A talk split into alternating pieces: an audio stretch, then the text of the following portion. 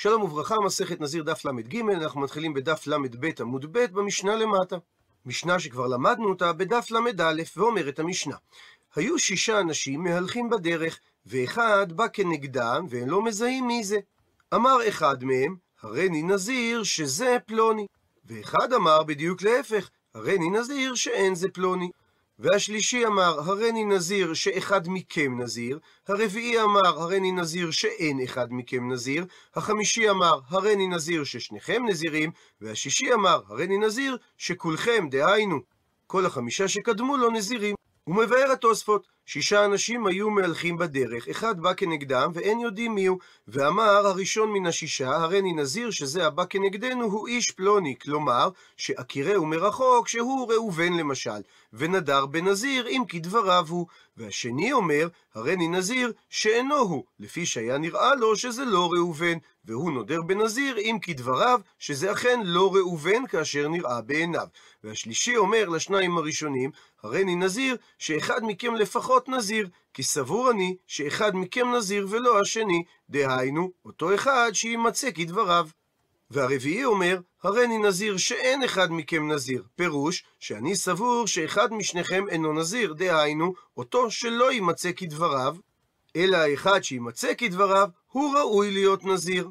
כך שהרביעי בעצם אומר כדברי השלישי, שרק אחד מהשניים הראשונים נזיר, אלא שהוא אומר הפוך ממנו. והחמישי אמר לשניים הראשונים, הריני נזיר ששניכם נזירים. כלומר, לפי שכל אחד מכם קיבל עליו נזירות לפי מה שהוא דומה בעיניו, זאת אומרת שכל אחד מכם סבור לומר אמת. ועל דעת כן, הוא קיבל על עצמו נזירות, ועל כן אני סבור שעל שניכם חלה נזירות. והשישי אמר, הריני נזיר שכולכם נזירים. כלומר, שסבור השישי שכל החמישה שלפניו נזירים.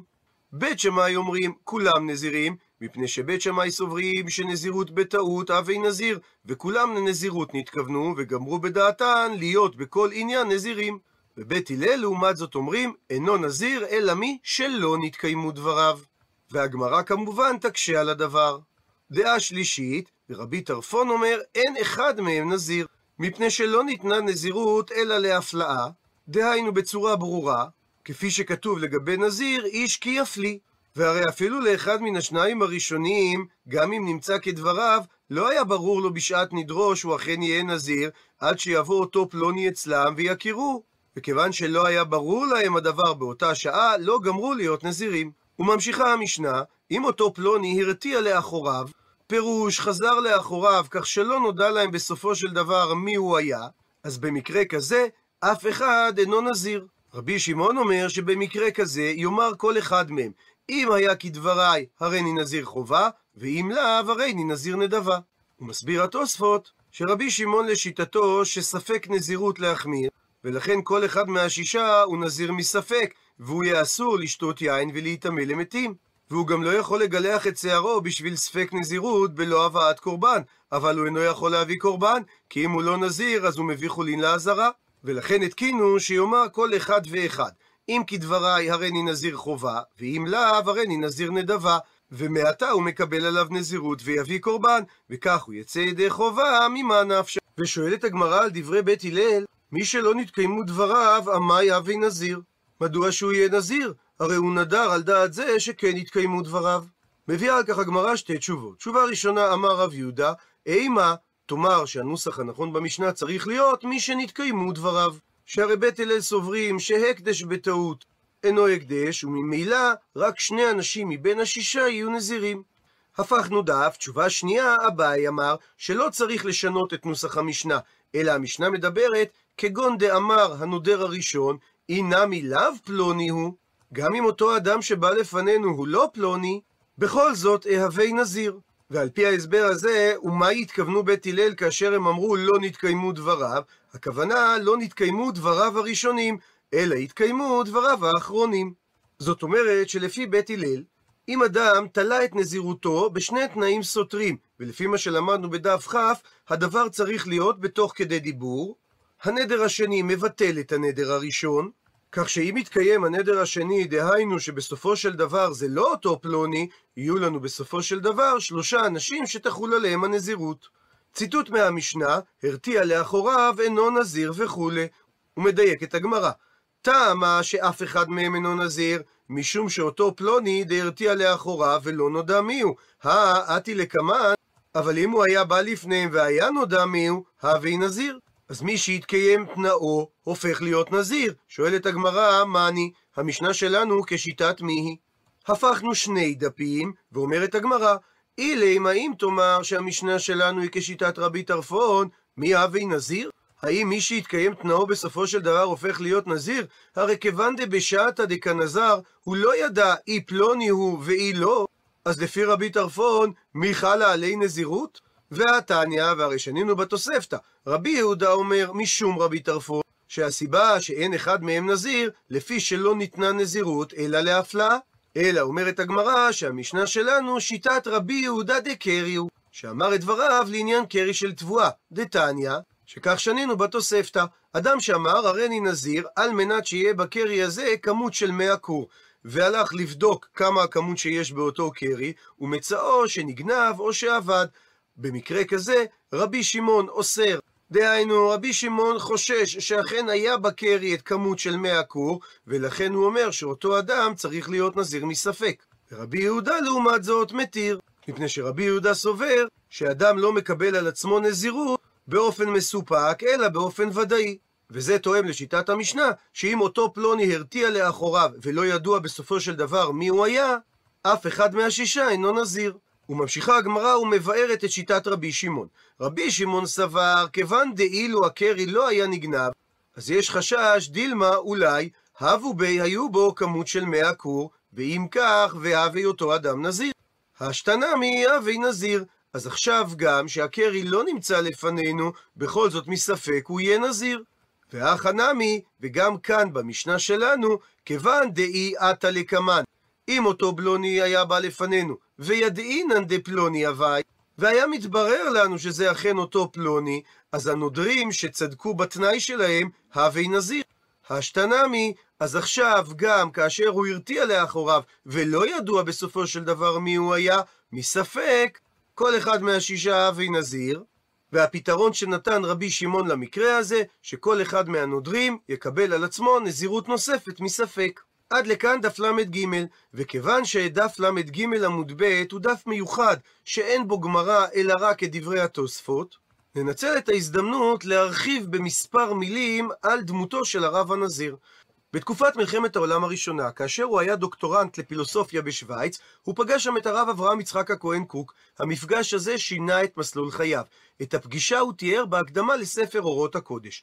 אחרי מלחמת העולם הראשונה, הוא עלה ארצה והחל ללמוד בישיבת מרכז הרב בירושלים, תוך שהוא מתמסר לעריכת כתביו של הרב קוק, באופן שיבהיר ויסדר את שיטתו ההגותית של רבו.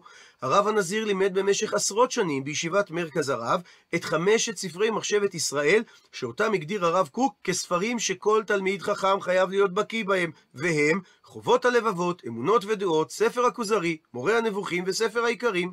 הרב הנזיר גם כתב מבואות שיטתיים ופירושים לספרים אלו מלבד מורה הנבוכים. בנוסף לכך, עוד בחייו פורסמו הכתבים הבאים: חזון הצמחונות והשלום, שזה ליקוד של כתבי הרב קוק בנושא הצמחונות וסידורם למשנה שיטתית, אורות הקודש חלקים א' עד ג', ספר כל הנבואה שספר זה הוא עבודת חייו של הנזיר, אותו הוא ערך עשרות שנים, והוא מעיד על עיסוק בו עשרות שנים לפני פרסומו. חוברת בשם התנוצצות אורו של משיח, שנערכה בשנת תשכ"ח בעקבות שיחה שמסר הרב הנזיר בפני חיילים שהשתתפו בשחרור ירושלים. בחוברת מצויה התייחסותו אל הגאולה.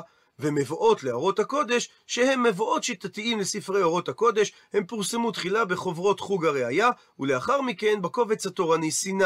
המבואות צורפו לתחילת הכרך הראשון של אורות הקודש, והמבואות למוסר הקודש הובאו בסוף הכרך הרביעי. לאחר מותו הופיע הכרך הרביעי של אורות הקודש, אשר נערך ברובו המוחלט על ידי הרב הנזיר עצמו, ולאחר מכן בידי תלמידיו, ובעיקר על ידי הרב יוחנן פריד.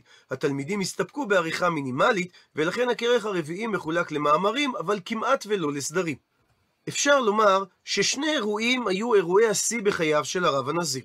האירוע הראשון, פגישתו עם הרב קוק, וכך כותב הרב הנזיר במבוא לספר אורות הקודש. לפני כ"ז שנה, ואני בשוויץ, בבאזל, עסוק בלימודיי, בדעות הפילוסופיות לתקופותיהן, מלא צמאון ושקיקה לאמת, בייחוד האמת הישראלית. הגיעה אליי השמועה מהרב, שנמצא אז בארץ זו מזרחה. פניתי במכתב, ובקבלי תשובה, החלטתי לנסוע אליו. אחרי טבילה במימי הר העין, מצויד בשערי קדושה, מלא ספק וחיקיון, עשיתי את דרכי לרב, בערב ראש חודש אלול, תרע"ה. באתי אליו, מצאתיו עסוק בהלכה עם בנו, נשא בשיחה על חוכמה יוונית וספרותה, שלא סיפקה עוד נפש היודעה ממקורותיה הראשונים, נשארתי ללון אצלב. על משכבי לא שכב ליבי, גורל חיי היו על כפות המאזניים, והנה, בוקר השכם, וישמע קול צעדים, הנה והנה, בברכות השחר, תפילת העקדה, בשיר וניגון עליון, משמי שמי קדם, וזכור לנו אהבת הקדמונים, ואקשיב, והנה נהפכתי והייתי לאיש אחר. אחרי התפילה, מיהרתי לבשר במכתב, כי יותר מאשר פיללתי, מצאתי. מצאתי לי רב.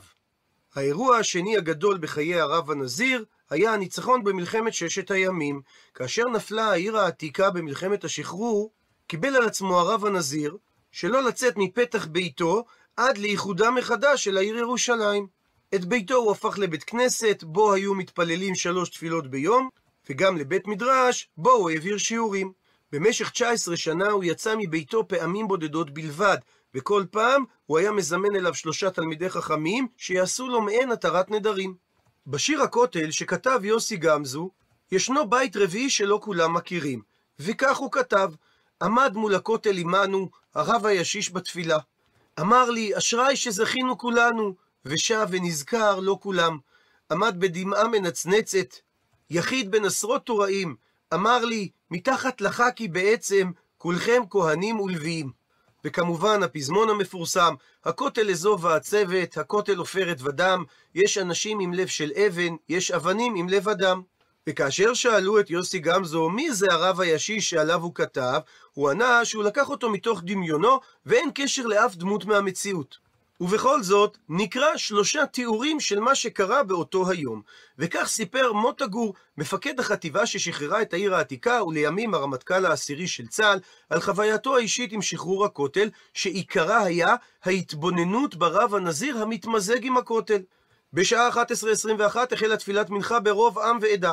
הרב ישראל שטיגליץ, הרב ישראל אריאל, היה צנחן והוא החל לקרוא תחנון. הרב גורן הפסיקו, היום אומרים הלל. איני יכול רבי, השיב לו הרב שטיגליץ, אני הייתי בין אוספי החללים, איני יכול לומר הלל, אומר תחנון. שני רבנים נשאו תפילתם, אחד בהלל, אחד בתחנון. קרבתי אל קהל החיילים המתפללים, הבחינו בי ופינו לי מעבר. הודיתי, אולם נשארתי מאחור. בתוך הקהל הגדול רציתי לחוש חוויה פרטית. נשאתי עיניי אל האבנים, התבוננתי בצנחנים המתפללים. כאלה עם קסדה על הראש וכאלה שכיפה על ראשם. סקרתי את המבנים הסוגרים אותנו משלושה כיוונים ומשווים לרחבה אופי כה מצומצם. נזכרתי בביקורים המשפחתיים שלנו ליד הכותל לפני 25 שנה, בהליכה בסמטאות הצרות ובשווקים. אינני זוכר פרטים, הייתי אז ילד, אולם ההתרשמות מן המתפללים ליד הכותל שמורה עימי, ואולי היא מתמונות שראיתי בגיל מאוחר יותר. יהודים לבושי קפוטה ושטריימל, עטורי זקן לבן וארוך, הם והכותל היו כגוף אחד.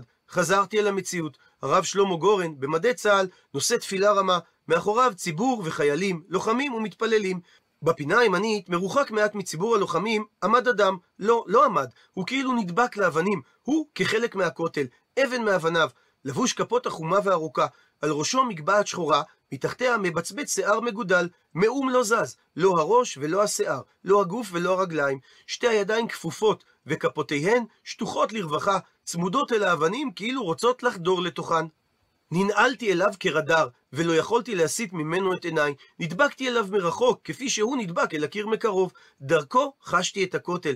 מבעד לגופו הכמו משותק, חשתי את דפיקות הלב היהודי בוקעות מתוך האבן. כך עמדנו דבוקים יחדיו מספר דקות. הוא, אני והכותל. תיאור שני, מתוך החוברת שערך יורם זמוש, מפקד הפלוגה, שהניף באותו היום על הכותל לדגל ישראל. סמל זאב פרנס, מושבניק מחוספס מכפר ברוך בעמק יזרעאל, ניצב בשער המוגרבים ממחלקה 2, מרכז קבוצות גברים ירדנים להעברה בליווי מאבטחים שלנו, לריכוז במערת בין הקשתות. וכך הוא מספר, לפתע מגיח ג'יפ לנדרובר מנומר, נושא תול"ר 106, מרחבת כיפת הסלע. הוא פונה אלינו ומתקדם לשער, מיד קיבלנו את הנשקים. רק אז הבחנתי בשתי דמויות שחורות, מלפנים אחד כפוף עם כובע שחור גדול, ומאחור אחד ג'לובט, מחזיק בזרועו את התול"ר. אני מזהה את בני פישלר הקצין בקסדת צנחנים, כנראה הביא הנה שני אדוקים, רבנים, ישישים, אבל ככה, בתוך האש, עדיין יורים. הג'יפ עוצר בקרבת השער, יורדים. הרבי מקדימה נעזר ברב צבאי צעיר. הרב השני יורד בקושי מאחורי התול"ר. מתקדמים שחוחים לכיווני.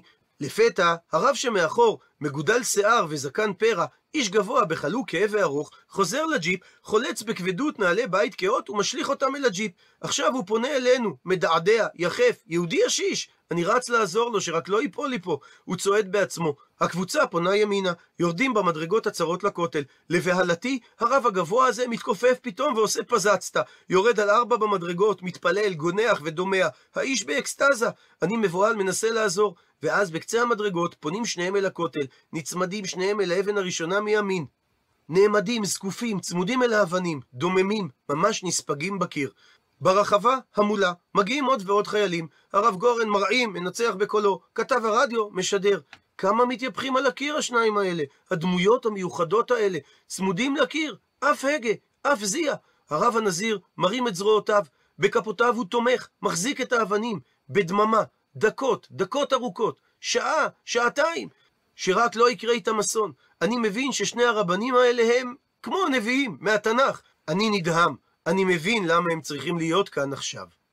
והתיאור האחרון הוא מה שסיפר הרב הנזיר עצמו. ביום שחרור הכותל הגיע ג'יפ צבאי להסיע את הרב צבי יהודה הכהן קוק לראות את הכותל, וכך באו לקחת גם אותי. לשם הבשורה הטובה הייתי כולי נרעש ונרגש. בדרך כלל אני נמנע מלצאת מביתי ואין לי צורך לצאת, כיוון שבביתי יש ארון קודש ועמוד תפילה, ושלוש פעמים ביום מתקיימת תפילה בציבור בביתי. אבל אל הכותל, בו לא זכינו להיות 19 שנים, כאן שונה הדבר. זימנתי שלושה אנשים שאמרו לי, מותר לך, מותר לך, מותר לך, ויצאנו לדרך. בחלל האוויר הדהדו יריות, ושער יפו היה עדיין בידי הליגיונרים. אך החלטנו שלא להמתין עד שהעיר תתואר קולה מהאויב, שהרי אי אפשר שלא לנסוע לכותל. הלב מלא געגועים ותשוקה. נסענו דרך שער האריות, והגענו אל שערי הר הבית. לאחר דיון וליבון קצרים סיכמנו שעלייה להר הבית בזמן כיבוש, עלייה יחד עם הלוחמים, אינה בכלל איסור. ההר כולו היה שרוי בתכונה מלחמתית מלאה, ואנו פנינו לכיוון הכותל. ירדנו במדרגות של בניין בית הדין המוסלמי, ומצאנו עצמנו ניצבים לפני הכותל. מרותק הייתי לאבנים, ולא יכולתי למוש מהם. הרי כל הנשמה קשורה במקום הזה. כאן מקור הצמיחה. אי אפשר שלא להיות נרגש מאותה שעה גדולה, מופלאה, שהתכוננו לה כל הימים. זו בחינת התפילה, השם אלוקי אברהם, יצחק וישראל אבותינו, שומרה הזאת לעולם ליצר מחשבות לבב עמך, והכן לבבם אליך. הלבבות היו מוכנים ומזומנים לכך. ראיה לדבר, הצנחנים העייפים והמאובקים, שכיסו את ראשם במטפחות, חיבקו את האבנים ודמעות ניגרו מעיניהם. פנימיותם היהודית עלתה על גדותיה בפגישתם עם הכותל המשוחרר. איזו אהבה, איזו דבקות. מחשבתם ולבבם היו מוכנים בפועל ממש להבקעת מצור האויב, לשחרר את המקום ולהתחבר מחדש עם הכותל. צליפות הליגיונרים האחרונים בסביבה טרם פסקו, מפעם לפעם נאמר לנו למצוא מחסה באחת הפינות. משפסקו היריות, שוב דבקנו בכותל, שפקדנו אותו אחר פירוד ארוך ומר. הרב הראשי לצבא הגנה לישראל, חתני הגאון הרב שלמה גורן, עמד לפני הכותל המערבי, ספר תורה בידו, והתפלל תפילת שליח ציבור, תקע בשופר לחירותנו. ואנחנו אמרנו, שיר המעלות, בשוב אדוני את שיבת ציון, היינו כחולמים. כשנשאלתי על ידי כתב ליד הכותל, מה יש לי לומר לקהל קוראיו, השבתי לו שלוש מילים, מכאן לא נצא. שנזכה במהרה בימינו לבניין בית המקדש.